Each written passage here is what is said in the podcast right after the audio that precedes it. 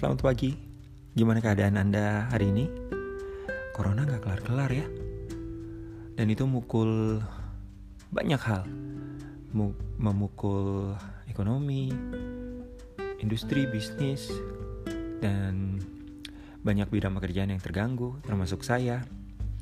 Dan itu bikin kesehatan jiwa dan mental kita agak terganggu ya. Saya juga gitu tapi saya mutusin untuk nggak bisa diem aja. Saya harus mencari cara untuk menstimulasi diri saya untuk tetap kreatif untuk tetap produktif. Akhirnya saya memutuskan untuk menciptakan kebiasaan baru nih. Karena saya pernah baca itu buku The Power of Habitnya Charles Duhigg dan itu buku bagus banget loh. Jadi kalau anda ada kesempatan untuk beli dan cari bukunya, itu coba deh Anda baca bukunya.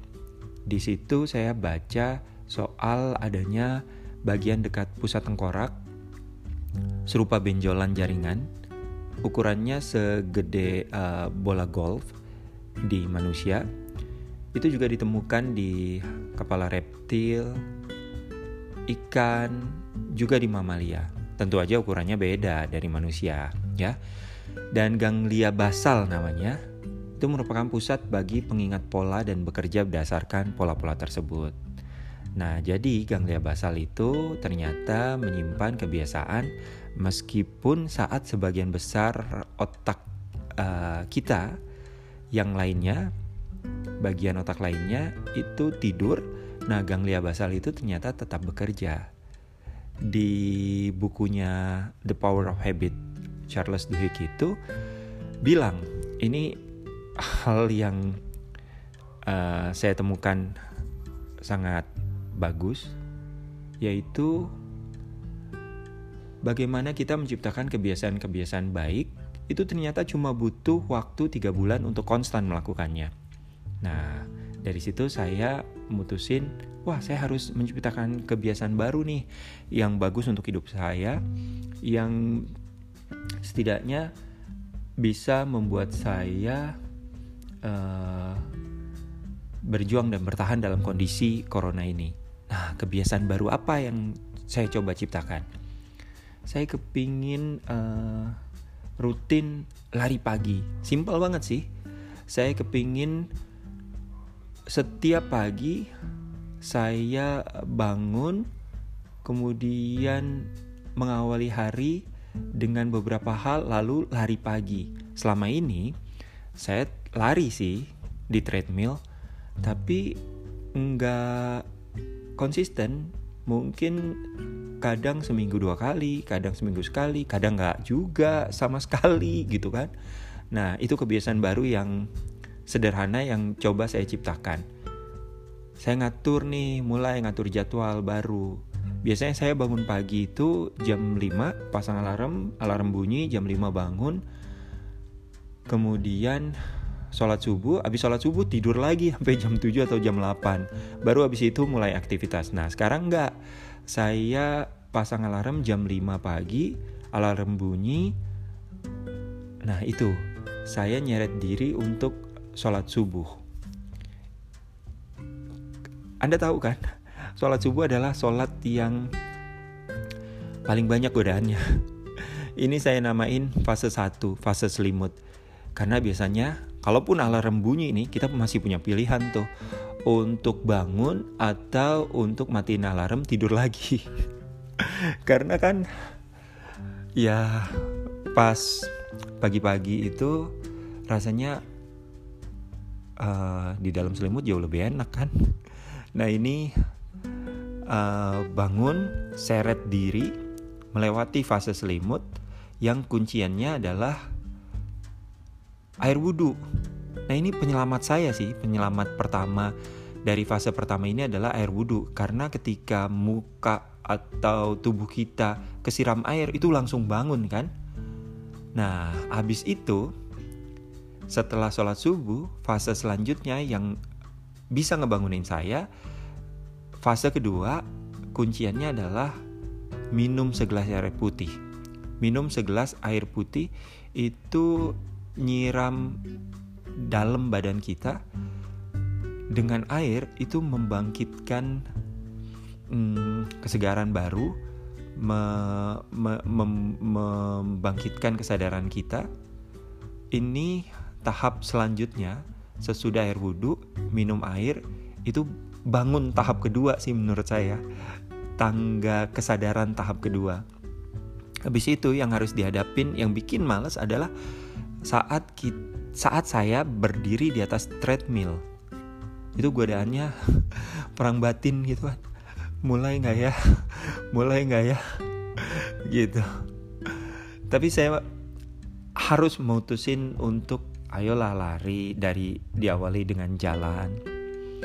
Nah, ini saya kembali teringat dengan beberapa orang yang tergila-gila sama lari. Salah satunya adalah penulis yang saya kagumi, namanya Haruki Murakami. Di uh, dia itu penulis novel, tapi ternyata juga Murakami nulis satu buku yang non fiksi judulnya What I Talk About When I Talk About Running. Dia itu gila banget sama lari. Nah di buku itu dia nyeritain tuh gimana perjuangan dia untuk bisa terus lari, punya target, yang target itu ah gila banget deh. Dia itu uh, apa namanya?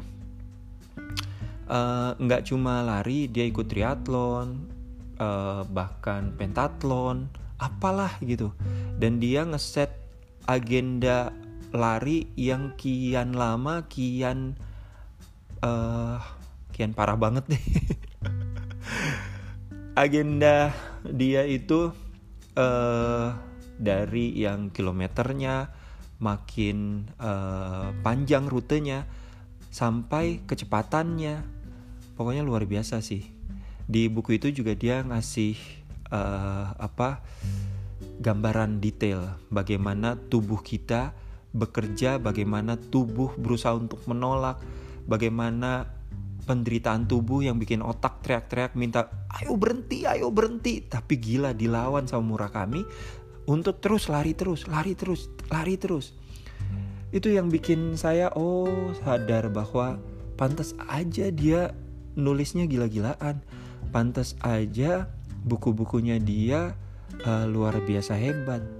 Murakami mungkin seperti uh, Hemingway yang bilang bahwa bagaimana dia menghadapi mesin tik. Zaman dulu kan Hemingway masih mesin tik ya.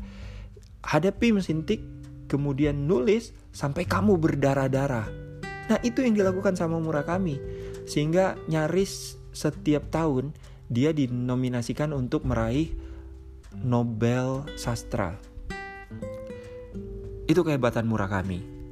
Dan saya mencoba untuk meniru, wah Murakami bisa begini. Tentu saya punya kapasitas yang yang nggak bisa gila-gilaan langsung kayak Murakami. Tapi ayolah kita mulai dulu. Lalu saya ingat juga nih di bukunya Phil Knight yang penciptanya brand Nike. Buku yang judulnya Shoe Dog itu dia juga sama gilanya nih sama Murakami walaupun menurut saya derajat dan uh, keedanan Murakami lebih sih dari Phil Knight ini. Dia bilang nih si Knight bahwa lari itu kayak meditasi. Jadi saat saat kamu anda ngadepin cuma antara diri anda sendiri sama jalur lari trek lari. Gimana anda ngelawan diri anda sendiri? Jadi saya coba nih untuk struggle bisa terus membiasakan diri buat lari, membiasakan diri untuk membentuk kebiasaan baru, habit baru yang lebih baik untuk menyemangati diri saya menghadapi kondisi corona ini agar bisa mencapai sesuatu. Nah, abis lari, fase selanjutnya adalah fase mandi. Wah, itu ternyata kesegaran atau uh, kesadaran selanjutnya yang didapat dari mandi. Jadi saya me mendaki tangga selanjutnya, tangga untuk siap menghadapi hari. Karena habis mandi kan seger tuh. Saat mandi itu kan seger. Jadi habis mandi itu tubuh saya sudah siap untuk bekerja, udah siap untuk menjalani aktivitas harian saya, menjalani agenda saya, menyelesaikan satu persatu apa yang harus saya selesaikan. Habis itu sarapan, terus ngopi sambil buka laptop dan menyelesaikan uh, to-do list saya. Apa yang saya harus selesaikan hari itu saya kelarin satu-satu. Nah, setelah menjalani kebiasaan baru saya yang nyaris satu bulan, jadi masih utang dua bulan lagi untuk mencapai untuk mengunci kebiasaan saya seperti uh, yang dikatakan di buku The Power of Habit. Tapi setidaknya saya udah mulai ngerasain nih betapa hari yang dimulai dengan berlari itu bikin semangat dan akhirnya saya jadi lebih produktif. Saya yakin bahwa hidup itu seperti orang naik sepeda sih. Jadi kalau kita berhenti, kita jatuh. Atau kayak orang lari di atas treadmill. Kalau kita tiba-tiba berhenti lari sementara mesin terus jalan, trek kita masih terus jalan, terus berputar, ya kita bakal mental. Jadi semoga kita bisa terus semangat ya ngadepin kondisi corona ini. Jadi harus terus lari, tapi jangan lari dari kenyataan.